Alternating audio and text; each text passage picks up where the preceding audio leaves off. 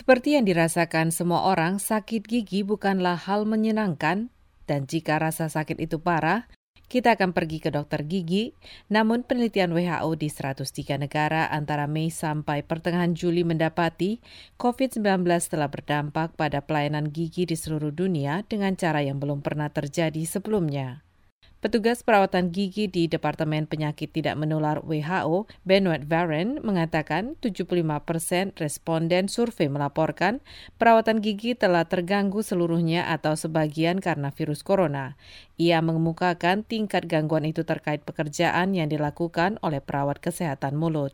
As you know, dentists, dental nurses, hygienists, and dental assistants Dokter gigi, asisten dokter gigi, dan petugas pembersih gigi bekerja sangat berdekatan dengan pasien, dan mereka terpapar air ludah dan darah. Mereka menggunakan alat penyemprot yang menghasilkan butiran-butiran cairan yang melayang di udara.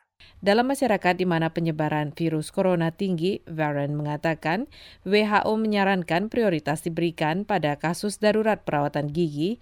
Dalam merawat pasien, pekerja perawatan gigi harus menghindari atau mengurangi prosedur yang menimbulkan butir-butir cairan yang berterbangan atau aerosol yang dapat menyebarkan penularan dan mengutamakan penggunaan tangan saja. Of course, to, to delay routine, uh, non-essential care, uh, this means Tentu saja, lebih baik menunda perawatan gigi rutin dan perawatan yang tidak penting, termasuk perawatan yang hanya untuk kecantikan.